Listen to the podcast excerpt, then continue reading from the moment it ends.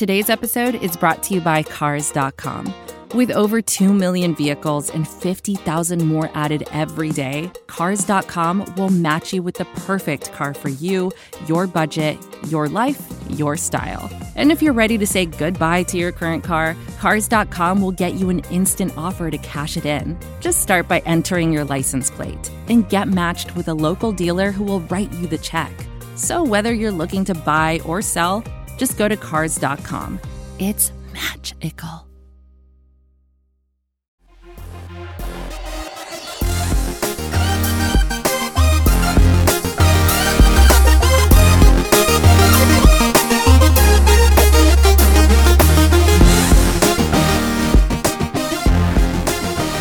Well, hello again, friends, and welcome on into episode 189 of The Scho Show, proudly a part of the Pat's Pulpit Podcast Network and brought to you by the great folks at SB Nation. My name is Mark Schofield, back in the big chair for today, Thursday, April 15th, 2021. It's not tax day, at least in most jurisdictions. I know here in the state of Maryland, we've pushed it off until May, but if you need to get those taxes done, stop listening to this. Go make sure the taxes are done, and then you can come back. What we're going to do today, my guys, that's what we're going to talk about today. I've done all the sort of scouting reports that I need to. I've watched a bunch of players in the hundreds. I'm tired. But what I want to do is I want to talk about my guys on both sides of the ball at a couple of different positions, not every position. But these are the guys that you hear that phrase, guys you would bang the table for, you know, guys you would go to bat for, whatever. These are guys that are various positions in the draft. Some of them as early as, say, you know, 3 overall. And we'll understand why. I'm going to talk about that later in a second. Guys that I loved watching, would go to bat for, think they're going to be fantastic prospects and great NFL players, guys that I'm excited to see where they end up. So that's what we're going to do today. We're going to start on the defensive side of the ball. But before we do that, your usual cavalcade of reminders. First up, follow along on the Stake them app, at Mark Schofield on Twitter. Check out the work. USA Today's Touchdown Wire, Matt Waldman's rookie scouting portfolio. By the time you listen to this, Matt and I might have sat down together to watch Zach Wilson. We're going to be doing that a little bit later today on Thursday. So you can check that out. We're going to dive into Zach Wilson. We're going to be doing Mac Jones early next week. We were going to do it on Friday, but your boy's getting his first shot. Friday early afternoon, and I don't know how I'm going to be feeling after it, so pushing some things off till next week, including watching Mac Jones with Matt, but we'll be doing that early next week. Obviously, SB Nation, Big Blue View, Bleeding Green Nation, Pat's Pulpit, right here at The Scho Show. You know all the places to find me.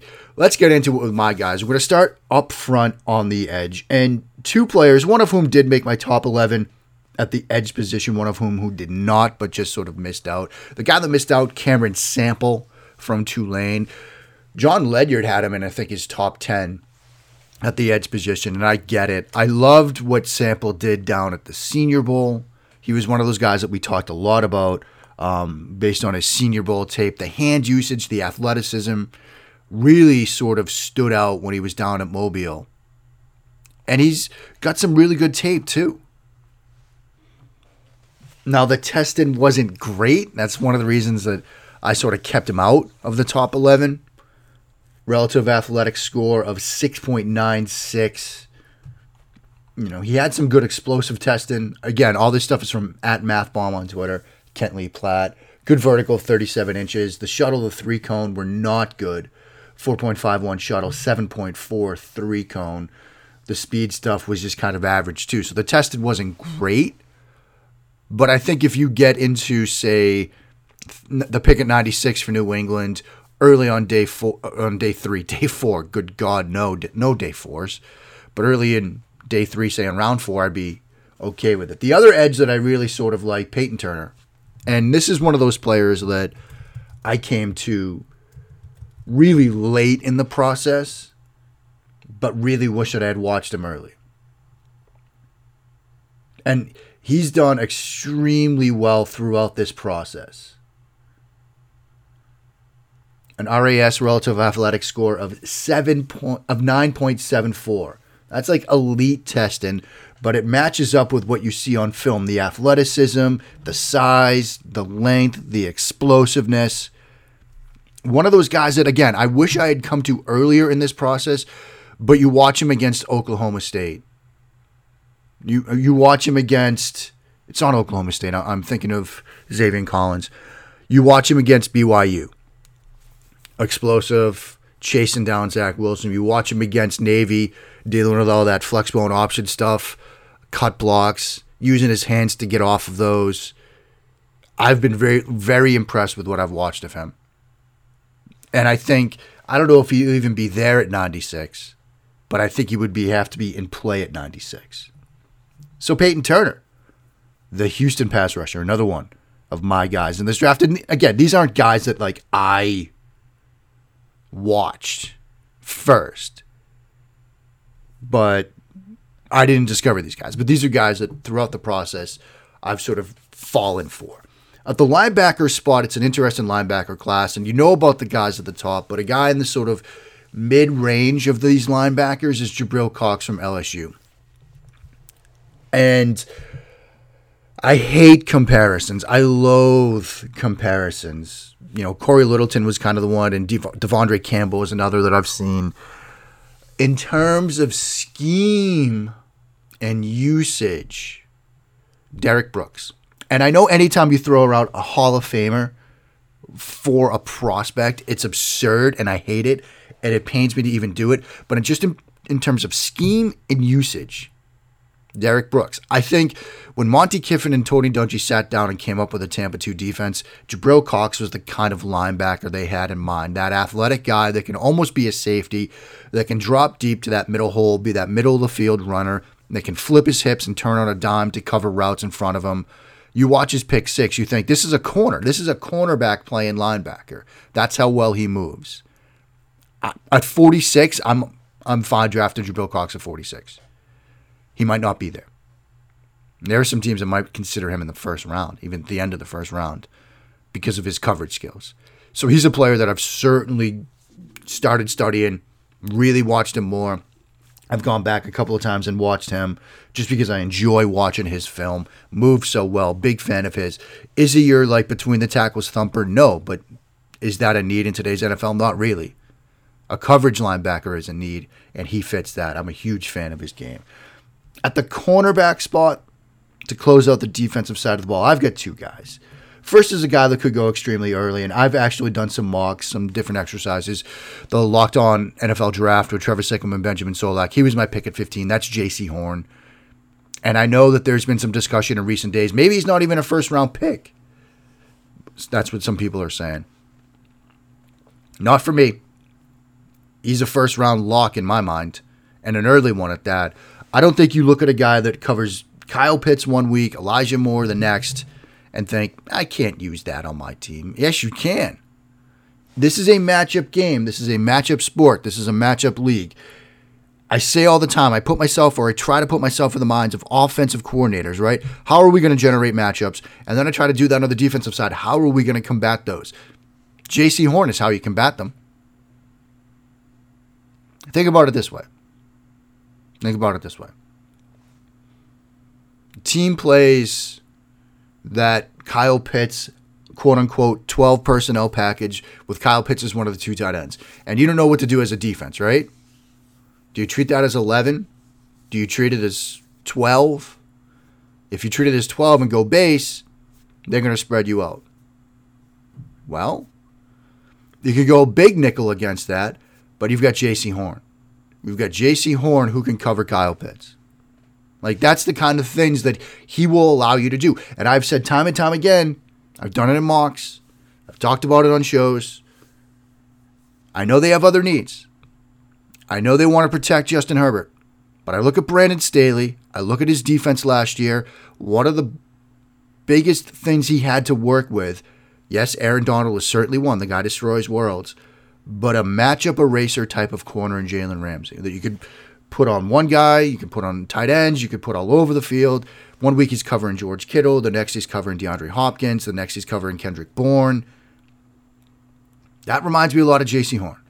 And so I look at Brandon Staley sitting there at 13, And he's thinking, if I need to get that kind of corner for this defense, I want to build that defense again now across town with the Chargers. There you go. So that's one of my guys at corner. The other, Elijah Molden from Washington. I love this kid. And I had an interesting comp for him. A lot of people said, PFF's draft guide, Mike Redder, said Jimmy Ward. And yeah, if that's a comp that works for you, I get it. It works. But the comp that works for me is a name nobody has ever heard of. Mark McAleeden. Mark McAleeden, when I got to Wesleyan University in the 90s, my freshman year, he was a junior safety for us. And the guy played all over the field with his hair on absolute fire, 5'0", 100 and nothing. You know, undersized safety by NESCAC standards, playing like a linebacker at a Big Ten school. Just a ferocious football player. I think that junior year of his, he had 97 tackles. He was first team all NESCAC, which is at that time at Wesleyan, man, you were first team all NESCAC. You were legit because we were 3-5. But a tremendously ferocious football player that made plays sideline to sideline, downhill and deep. And that was the feeling I got watching Elijah Molden, was I was watching Mac again. And I remember a great moment after, you know, we beat Middlebury or something like that in our season opener. We're in film session, and our coach is Joe Medeiros, is like seeing Mac like spear himself into a pile to help a run stop coming downhill from like a 10-yard cushion. He's like circling him with the red dot and the pointer, like, look at the fire in this guy's eyes. Meanwhile, you're looking at him from the back, but that's who he reminds me of. And Mac, I know he got like an Arena League tryout and stuff. Again, kind of unheard of for Wesleyan University in the 90s. Just a tremendous football player. What I was going to say was that junior year, he had 97 tackles, which sounds like a lot. We played 8 games. Do the math. For a safety. So this kid was legit. That's who he reminds me of. Elijah Molden, one of my guys on the defensive side of the ball. Up next, we're going to flip the script, talk offensive guys, and we're going to close out with a big one. That's ahead here at episode 189 of The Scho Show. This is advertiser content brought to you by Frito-Lay. Hello, I'm Chip Murphy, here to get you ready for the big tournament. Tonight we break down who will be cutting... Cut! What are you two doing? Sorry, Chip. Prez here got his feathers ruffled when I told him Ruffles has 0 chance of winning the title. And I was letting Dip know that she is not taking into account Ruffles' iconic ridges. Guys, it's March. We have to start talking about the tournament. We are.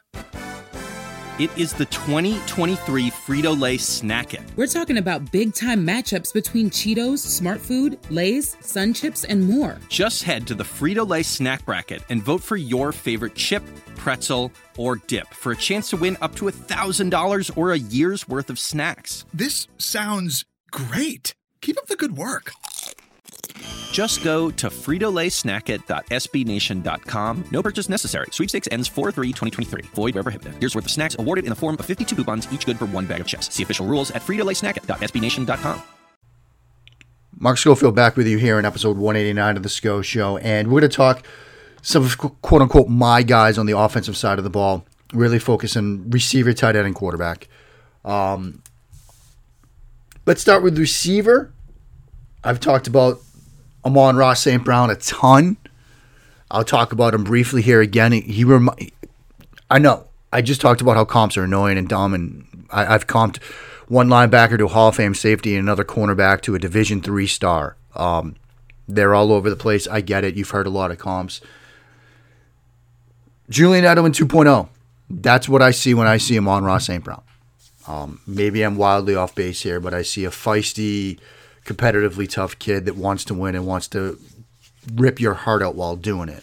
Now, in recent days, we've all sort of seen a lot of discussion about Julian Edelman, and there's that moment where he's going up against a safety or a corner from the Steelers, and after the play, the corner's like, I'm here, baby. I'm here. And Edelman's just like, if you have to tell me you are, you're not. And that's Edelman in a nutshell. And I think Amon-Ra St. Brown is the same type of player. You watch him against Utah, driving corners out of bounds on blocks in the run game. Always looking for work after the play to help either a receiver after a catch or a running back downfield. Absolutely, I love that about him. Love his hands, love his confidence. He had that play, that ball go through his hands against UCLA, went for a pick, comes back, two big catches, including the game winner in that one. So I'm a huge fan of his game. And I know some people look at him and they see maybe like a day three receiver. I'm much higher on him than that. Even at 46, I'd be okay with it. That's how highly I think of this kid. But another receiver that could be in play at 46 if he's there is DME Brown. And I know, sort of conversely from the conversation about Amon-Ra St. Brown's hands, DME Brown's hands are a bit of a point of contention. I again try to believe that drops are noisy more than anything else. And he could separate, he could beat press, and I love his effort and work rate, if that's a phrase applicable to the wide receiver position, because if the route's not there, he will work and work and work to get himself open, coming back to the line of scrimmage, across the field, whatever he needs to do to get himself open. I cherish that about him. And as I've said before, maybe it's the old washed up, never was quarterback in me that can appreciate a guy that's going to try to work that much. But I'm a huge fan of his game. We go to tight ends, and Kyle Pitts is the easy one. Everybody says Kyle Pitts.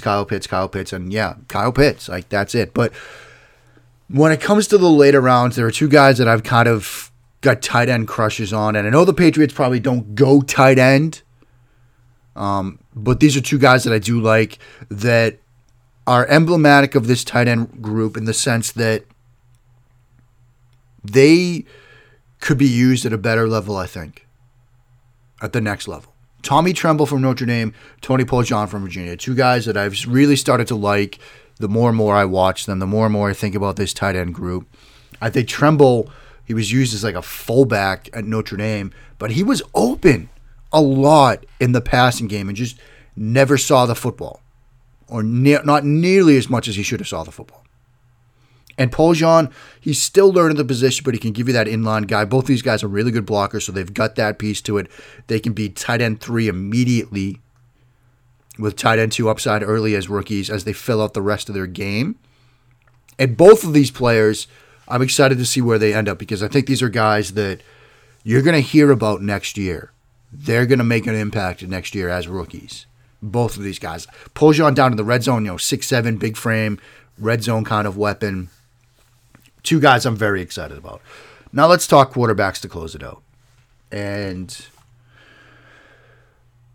if I'm going to go sort of stand on a table for a guy in the later rounds, it's Davis Mills, although I've been saying a lot that this isn't the draft class to like look late and try to find a diamond in the rough. They're more... Even Davis Mills, as much as I think, yeah, at 96, I'm okay with it. At 46, I consider it. It's still project, developmental guy. He's not somebody I'm looking at and thinking, yeah, absolutely, he can start. He's not a quarterback where I'm like, if you miss on the top 5, move up a little bit in the second round to get him because you don't want him lose out on the chance to draft him. But I look at the UCLA game, the competitive toughness and all that, and I think it's a box that is important, and he checks it. And so, 96, maybe at 46. I'd be much more comfortable with it at 96, but I would understand it if they did it at 46. Davis Mills. And then Justin Fields. And, I'll close with just the discourse around Justin Fields has driven me insane. I think he's so much better than people are giving him credit for.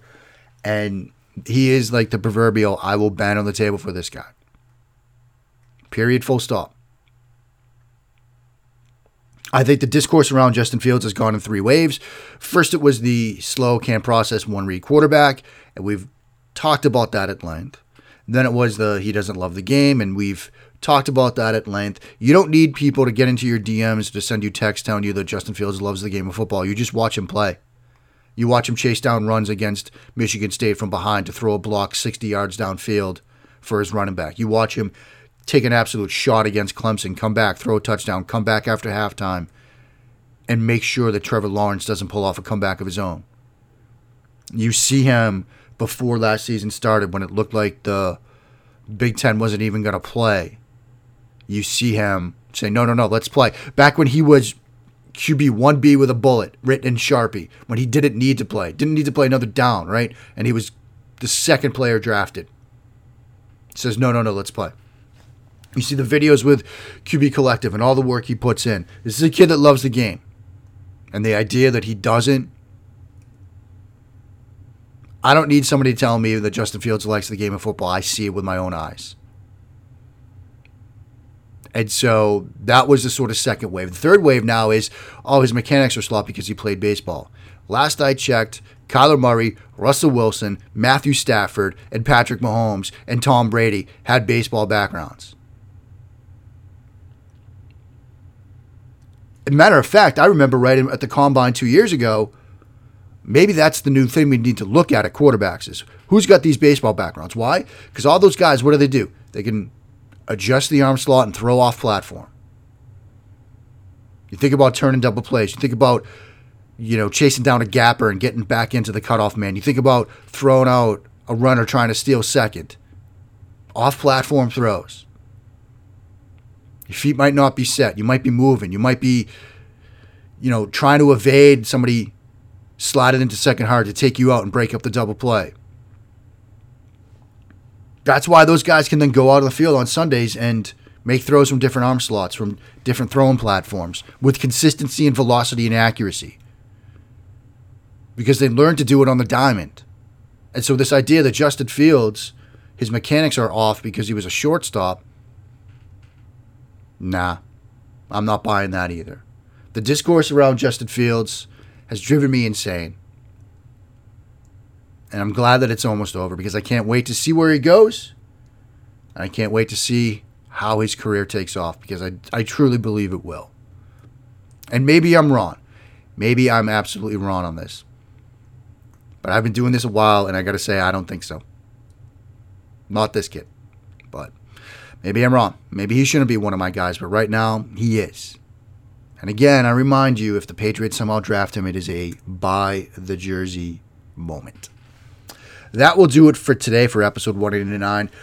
With respect to episode 190, Mock Draft Monday, all systems go as of right now, unless this shot tomorrow completely floors me and I'm completely out of it. We're going to be planning on a Mock Draft Monday episode because we only got two of them left. We got this one and then the final one, which is the Mock of Integrity Day, where I want you to send me your mocks of integrity as I give you mine. But until then, friends, stay safe, check into your loved ones, wash your hands, and when you do, sin along and bless those Patriots' reigns down in Africa.